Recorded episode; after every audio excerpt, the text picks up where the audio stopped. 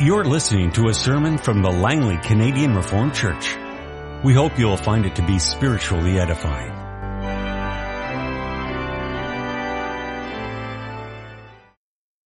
Our first reading this morning is from the Old Testament, 1 Kings chapter 11, verses 1 through 13.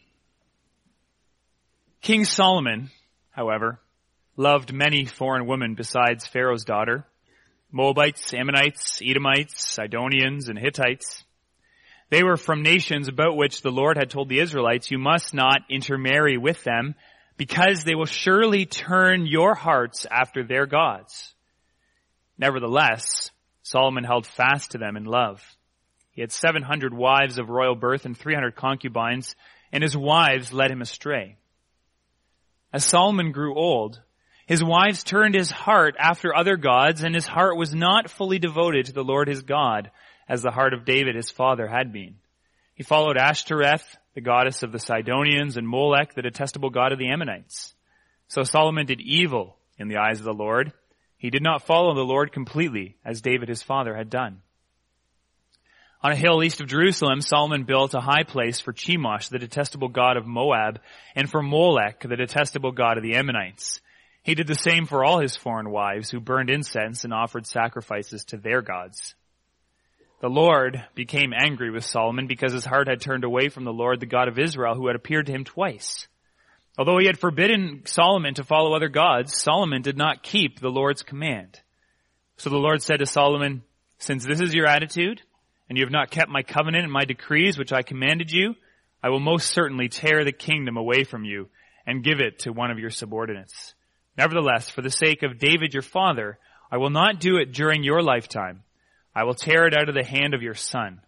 Yet I will not tear the whole kingdom from him, but will give him one tribe for the sake of David my servant and for the sake of Jerusalem, which I have chosen. Now turn to Psalm 37 verses 23 through 40. If the Lord delights in a man's way, he makes his steps firm. Though he stumble, he will not fall, for the Lord upholds him with his hand. I was young, and now I am old, yet I've never seen the righteous forsaken, or their children begging bread. They are always generous, and lend freely. Their children are, will be blessed. Turn from evil, and do good. Then you will dwell in the land forever. For the Lord loves the just, and will not forsake his faithful ones. They will be protected forever but the offspring of the wicked will be cut off. The righteous will inherit the land and dwell, and dwell in it forever. The mouth of the righteous man utters wisdom and his tongue speaks what is just. The law of God is in his heart. His feet do not slip.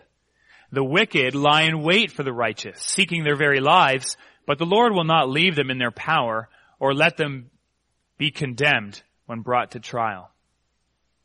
Wait for the Lord and keep his way.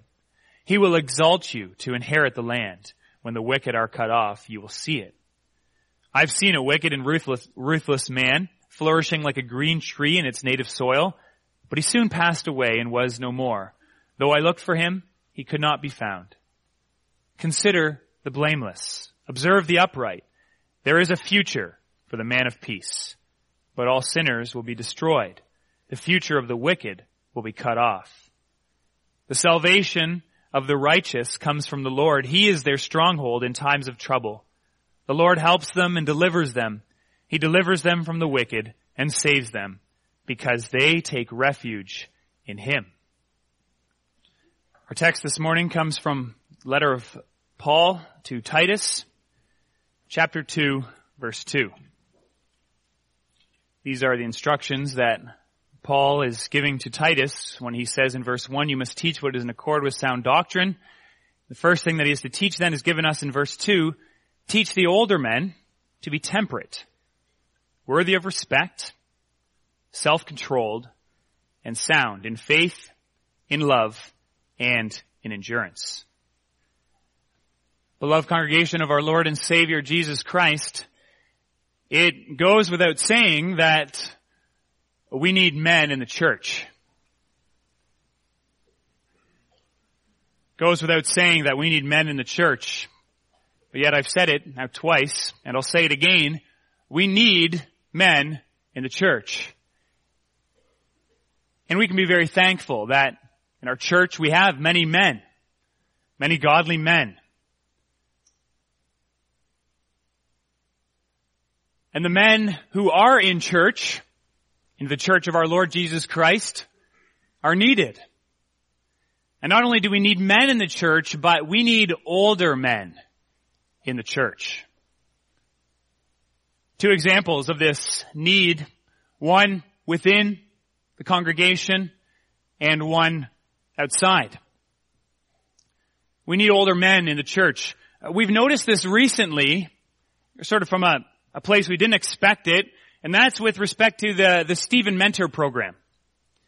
This initiative really began because of the concerns of some women in the church, and it was the thought from the very beginning that having people trained and available for one-to-one caring relationships that, that the, the mentoring program is about might be especially helpful for the women in the church.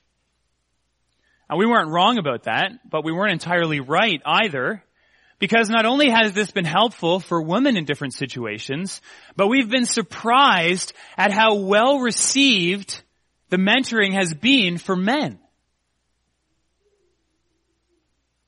A mentoring doesn't exactly require a man to be older in the sense that Paul's talking about here, but it certainly does make sense that mentoring would begin with the older men making and growing relationships with younger men.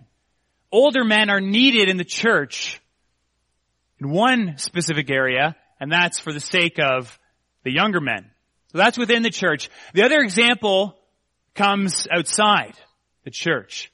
If you think about the current state of marriage and families outside the church, then you can see that godly older men are needed. Needed now and only needed more as our society continues on. Divorce in marriage and broken families in our society are now more the rule than the exception. They're more the rule than the exception. It's more likely that someone is divorced and that a family has been broken in some way by that divorce than that it's not like that. And while there are many results of this situation, one is that in many homes, young men are growing up without a dad around. Fathers are missing in action. Men increasingly it seems, are shirking their responsibilities with their wives and with their children. And so young men are looking for help. Young men are looking for leadership. Young men are looking for guidance. Young men are looking for people that they can look up to to see what a man looks like. A man with character, a man with integrity. They want men with genuine character to show them how to be a man. And so older men are needed in the church for the sake of the church and for the sake of those outside the church. Our Lord Jesus Christ calls older men to serve Him in the church. Yes, older men we know are needed in the church because our Lord Jesus Christ says to all the older men, you're mine. I'm bringing you into my church. I'm going to put you to work. And the apostle Paul, as he writes to Timothy, he lays down the priority for older men in the church. That's our theme this morning, the priority for older men in the church. And the, the, the points will simply be the words that are given us in our text. Temperate, worthy of respect, self-controlled, and sound in faith, love, and endurance. Now one minor point, but if you are wavering at the moment and you're not sure which category you're supposed to put yourself in, young men or older men, perhaps this is not a minor point for you. Who are the older men? Who are the older men in the church? Well, Paul doesn't say. He doesn't give us sort of age criteria that we can use. He called Timothy at one point a young man, and from what we can tell, Timothy was probably around 40, in his 40s. So an older man would have to be a little bit older than that. The best that I could come up with, the best that I could find in, in the commentaries, the best sort of rule of thumb would be perhaps that if you, your children have children, then you're probably an older man. If your children have children or you're of the age of other men whose children have children, then you're probably in the category of the older men. So if you are in that category, then listen up. And if you're not, as a young man, then also listen up, because this is where you're headed. And if you're neither an older man nor a younger man, but you know one, then listen up, because it's your job to hold them accountable. The first priority for older men is the priority of temperance. Temperance. Bit of an older word, not a word that we use very often. Temperance. Now what is temperance? If you, if you know anything about the temperance movement, perhaps this is the other criteria. If you were alive during the temperance movement, uh, then you definitely are an older man, man. The temperance movement that swept across the U.S. in the early 1900s was a movement that called for moderation or even abstinence with the use of alcohol. So temperance, strictly, is about moderation or even abstinence with the use of alcohol. But temperance goes beyond only alcohol or other substances.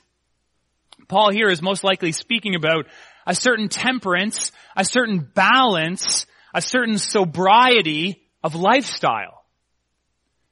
So with the temperance movement, people were being taught or, or is being advocated that we needed to show a lot of moderation in use of alcohol, but temperance eh, broadly is about moderation in all aspects of life, about restraining your, especially your physical desires in every area of your life.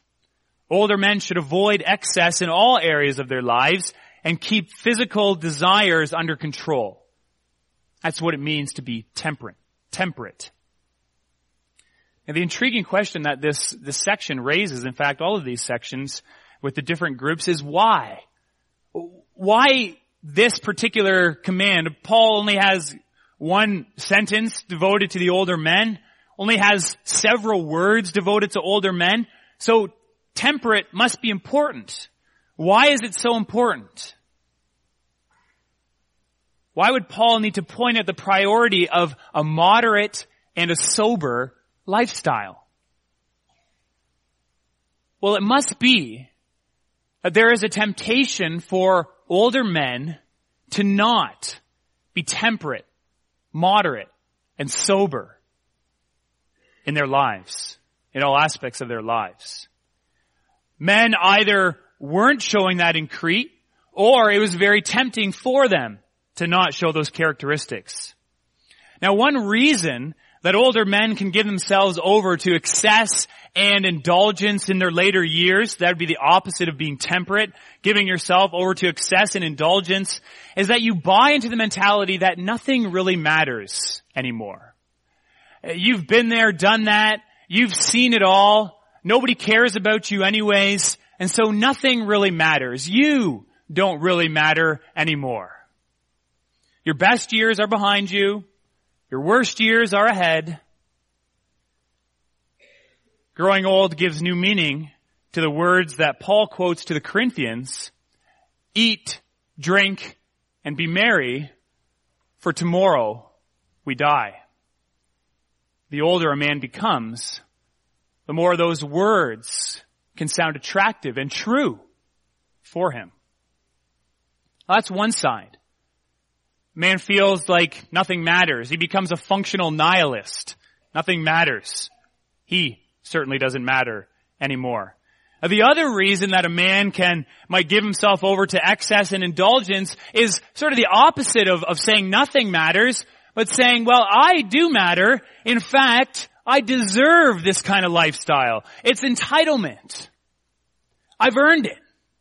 I've lived my whole life you know, following rules and people tell me what to do and, and being good and following them. But now I'm old. I can do what I want. I've earned it through all the years that I've been around. Lavish living, buying whatever the heart desires, spending on the pleasures and enjoyments of the body with fancy vacations, upgrades to the homes, expensive food and drink.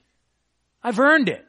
I've lived those years of want. I know what it's like, but I don't have to experience that anymore. Now it's time to enjoy myself. Eat, drink, and be merry. I've earned it.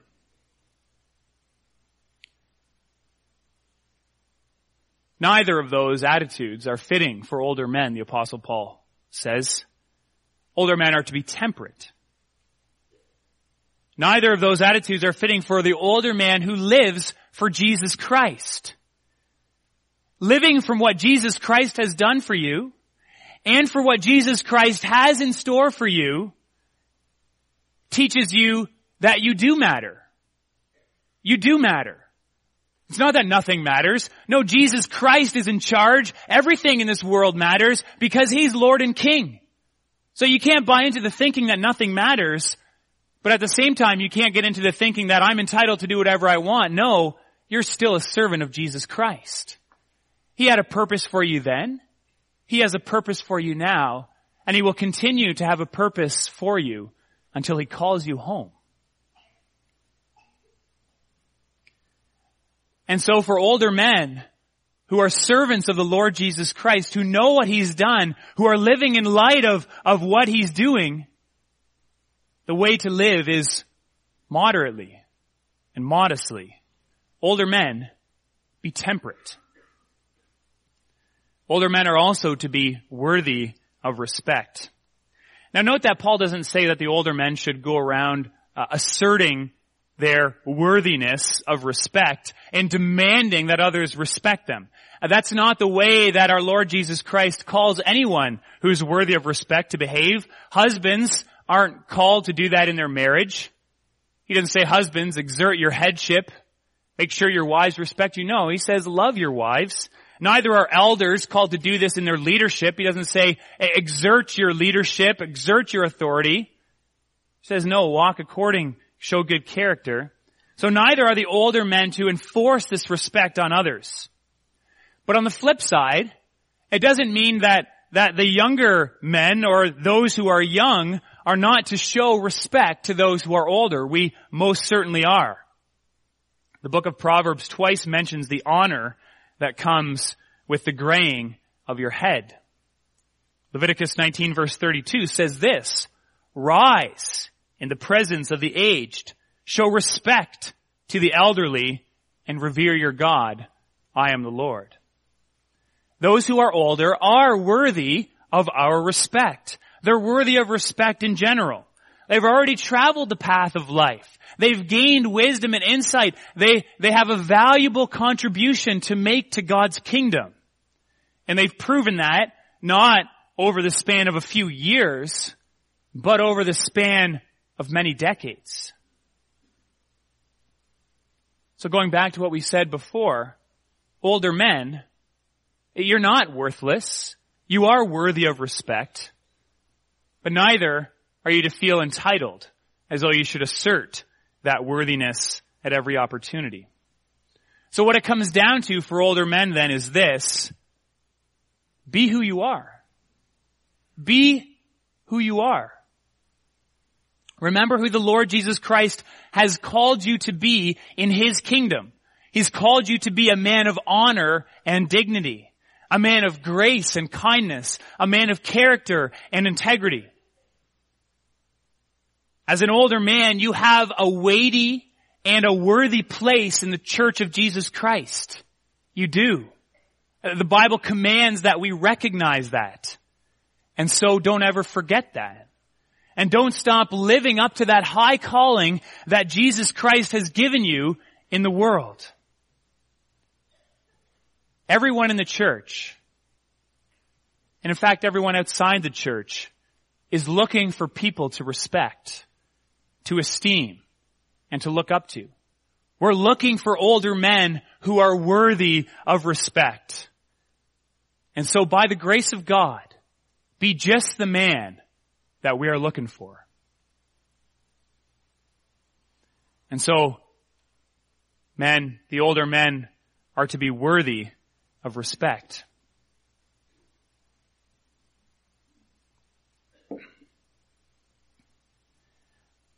Older brothers in the church are also called to be self-controlled. Self-controlled. Now we've already come across this, this characteristic with the elders. They too were to be self-controlled. And when we saw it with them, we noticed that it has to do with the mind. It has to do with a certain control of the mind. Uh, the word is translated in other contexts as contexts as being sober-minded or being sensible. So if being temperate was about controlling your, your physical desires, then being self-controlled here is about controlling your mind, your thoughts, your judgments. It's about controlling the patterns of the mind. As Paul is laying these things out here, he's, he's falling back on the wisdom literature that's given in the Old Testament. The wisdom that's given in books, the books like Proverbs, for example, or that we read about in Psalm 37, or even that Solomon himself had written. The wisdom literature. And this wisdom literature, we read about it in Psalm 37, it views life as a choice between two paths, two directions that we can walk in, the path of wisdom and the path of folly. Now these paths, they head in opposite directions of one another. One heads towards life and joy, while the other heads towards self-destruction and hardship. As a man who becomes more advanced in his years,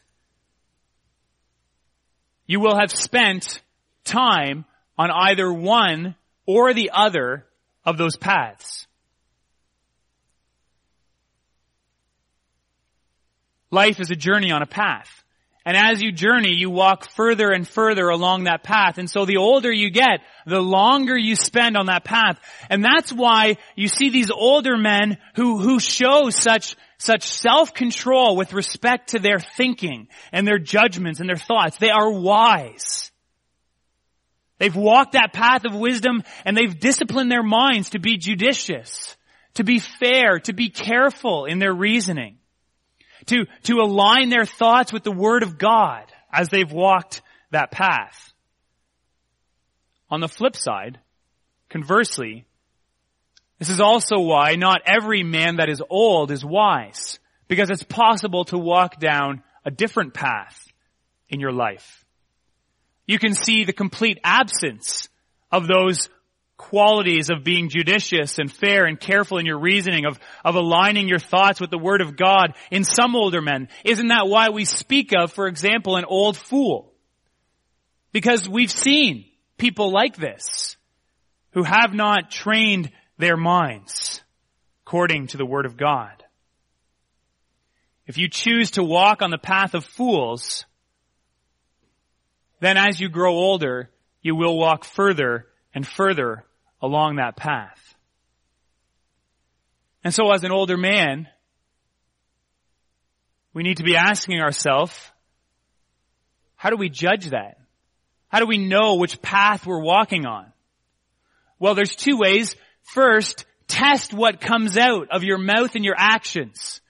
In Titus chapter 1 verse 1, we learned that, that the knowledge of Jesus Christ leads to godliness. And so you can test what's going on in your mind by seeing what's coming out of the fruit of your hands and your lips. If you're, if you're quick-tongued and you're quick-tempered, there's a good chance that you're not practicing careful, judicious thinking and decision making. And if your actions do not align with the Word of God, then you can also be sure that you have not been walking the path of wisdom. And so what hope is there for the old man who's been walking along this path of folly during his life? Well, the fear of the Lord is the beginning of wisdom. And it's never too late to turn and to walk on the path of wisdom. And so brothers, consider the state of your lives. Consider the fruit that you are bearing in your old age. Are you vigorous and green like Psalm 92 says? Are you confessing the Lord in your old age? Are you, are you in control of your thoughts and your, your mind? Are you sensible? Are you careful? Are you judicious in your thinking? Or are you quick to jump to a judgment? Take stock of your lives. Better yet, ask those who know you and love you. Part of walking on the path of wisdom is being teachable, being able to recognize our faults. Ask those who know you and love you whether you are revealing these traits in your life, whether you are sober minded and sensible and take their answers to heart. Begin to exercise wisdom. Take their answers and weigh them judiciously and begin to exercise sound thinking. If we seek wisdom, brothers, then we must go to the source of wisdom himself, our Lord Jesus Christ. Jesus Christ himself is wisdom from God. If we humbly come to him, if we recognize weakness, perhaps with this quality or perhaps with other qualities that we uh, have been speaking about or will speaking about, if we come to our Lord Jesus Christ and we recognize our weakness and we repent from them, whether we're 60 or 70 or 80 or 90, won't the good shepherd himself hear us and teach us wisdom? If we earnestly desire wisdom, if we earnestly desire to be the older men that our Lord Jesus Christ wants us to be, won't He help us? Won't He change us? Won't He teach us? It's not true, brothers, that you can't teach an old dog new tricks. Our Lord Jesus Christ calls older men, and in doing so, He reveals to us that He is determined to use older men and if necessary, to change older men to be the men that he calls them to be. And so we come to our last point, the priority of being sound in faith, in love, and in endurance. The final priority for older men who follow the Lord Jesus Christ is soundness. That's the same word that we saw in chapter 2 verse 1. Teach what's in accord with sound doctrine. The word for soundness, it, it has this, this, this resonance of, of health and healthiness. It's the word that, that's used to speak about health in other places. It recalls to mind those beautiful words of Psalm 92, which we sang. The righteous will flourish like a palm tree. They will grow like a cedar of Lebanon, planted in the house of the Lord. They will flourish in the courts of our God. They will still bear fruit in old age. They will stay fresh and green, proclaiming the Lord is upright. He is my rock, and there is no wickedness in him. The health that Psalm 92 is speaking about is not physical health. Your physical health may fail, and that happens as you grow older. But your spiritual health, the health of your faith and your love and your endurance can grow ever stronger if you commit yourself to Jesus Christ.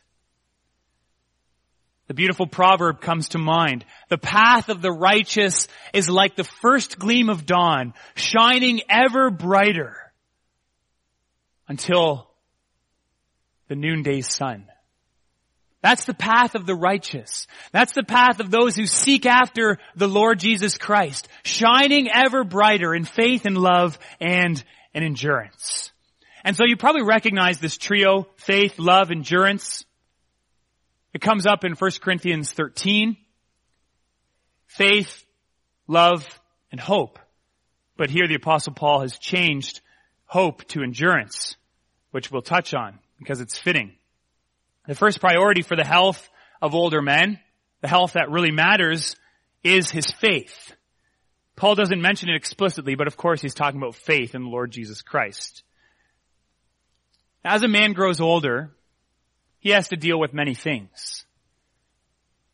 The Lord Jesus does not teach that growing older is easy, but he does say that as we grow older, we are still called to grow. As a man grows older, he has to deal with a lot of things. He has to deal with his own past, the mistakes that he's made in the, in the past, and the perhaps disastrous consequences that he can, may still today be dealing with. An older man has to deal with the future of his children and grandchildren. He might be worried about the world that they're growing up in. He might even be worried about the legacy that he has left for them. An older man, men as they grow older, they have to re- uh, deal with the reality of death over and over and over again. As those around you are called to the Lord. As there comes a point when you're attending more funerals than you are weddings. Older man has to deal with the frailty of those around him, particularly of those he loves. Older men have to deal with the frailty of their wives, of their friends, perhaps even sometimes of their children. An older man has to deal with the decline of his own body, the decline of his own strength and health and abilities. The very things also that may have once defined him as a man, his, his masculinity, his manness, his physical strength, or his career, his job, his position of, of esteem in the church or community. All those things can fail and fade as a man grows older. And as this happens, brothers, there are basically two reactions that you can have. One, you can continue to hold on to the past, hold on to those things that you have lost, hold on to how terrible life is now, and be consumed by grief over what you no longer have. The other reaction is that you consider any human pride that you once had rubbish. You consider it rubbish. I once took pride in those things, but now I realize that they're not important. And you cling to the righteousness of Jesus Christ, the thing that is truly valuable and important in life. In this case, as you decline, as you see all these things fade away, it only serves to exercise and strengthen your faith in your Savior, Jesus Christ, as you cling to Him in faith. Be healthy in faith.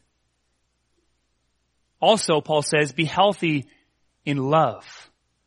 In love, in the deeds of love. The deeds that come from that knowledge. Remember the fertilizer spreader, the knowledge coming in the top, the deeds, the good deeds coming out. Those good deeds coming out are love. The love of an old man must continue to be sound, to be healthy. It's a love that remains grounded in the knowledge of the truth in Jesus Christ, and that's directed toward God. Healthy love is grounded in Jesus Christ and is directed toward God. Now many explainers of this passage about this love, they mention the two extremes that must be avoided by older men. The first extreme is sentimental love. As a man grows older, you see this sometimes, he grows softer. The way that he dealt with his children is a lot different, you may have noticed, than the way that he deals with his grandchildren, or perhaps even great grandchildren. A man can get softer, and, and sometimes that can be a beautiful thing. It can be a joy to behold. But it can also continue, it can also descend into a, a, a squishy, super soft, sentimental kind of love, sort of imitation love, that's not really love at all. It's accepting of everything and everyone. It, it doesn't hold to the truth of Jesus Christ anymore. It, it's just a, a soft, squishy kind of love, not the sort of love that the Bible teaches us. Love that's grounded in Jesus Christ. On the other side, as a man ages, it's possible for him to become harder, to become colder, to become less expressive of his love. As the painful realities of age set in, love can become uncoupled from faith in Jesus Christ and the well of love can run dry. It seems as if there's no more love to give. So love must remain rooted in Jesus Christ. And when it does, then it only becomes stronger and clearer and more urgent with each passing day of your life. As your faith in Jesus Christ grows through the experiences of your life, then so will your love as it's rooted in Him and as the day of Jesus Christ draws ever closer. The final quality that old men, older men, are to remain strong in through the ministry of the gospel is endurance. Patient, hope-filled endurance. Older brothers, the race is not yet over. The race is not yet over. There is still more track to run. We read of Solomon. We read of Solomon and it seems that he considered that he had run his race. And as he grew old, he gave over to false worship. He didn't realize that there was more track to run on this race. Solomon is given us in the Word of God as an example to all older men to have endurance. The race is not over yet. You fought the good fight of the faith for a long time, but there is yet more for you to do in God's kingdom. Yes, Jesus Christ has called you into His church even now as an older man because these are your productive years. These are the years of being fresh and green, of bearing fruit in your old age, of being healthy and endurance as you take that last turn toward the home stretch. As a runner is running the long distance race, as he nears that finish line, he doesn't give up. That finish line doesn't cause him to say, oh, I'm done. I only have one kilometer to go. No, the knowledge that that finish line is drawing closer gives him, him strength, gives him endurance, urges him on as he sees the goal before him. He renews his strength and he focuses his thoughts and his actions upon the task at hand. In our time, the temptation for older men is to sail off on the all-inclusive cruise of retirement. Away from the responsibilities of home and toward a time, an extended time of self-enjoyment and fulfillment. Leaving behind all the responsibilities of home, of church, of community. The other temptation for older men is to crawl into a shell of self-pity. Woe is me. I'm useless. I'm worthless. I don't believe that I matter anymore. And in fact, nothing really matters anymore. But older brothers, the Lord Jesus Christ has a different program for you. He's not done with you in His church. He lays down the priorities for you in the church because older brothers, you yourselves are a priority for Him. He has called you to be the older men of the church and to exercise your task here for Him. And so endure, hold on, persevere to the end, and then, brothers, then your reward will be great. Our Lord Jesus Christ calls you to be temperate, to be worthy of respect, to be self-controlled, and to be sound in faith, in love, and in endurance. He's not done with you yet. His church still needs you. Amen. This has been a sermon from the Langley Canadian Reformed Church. For more information, please visit us on the web at www.langleycanrc.org.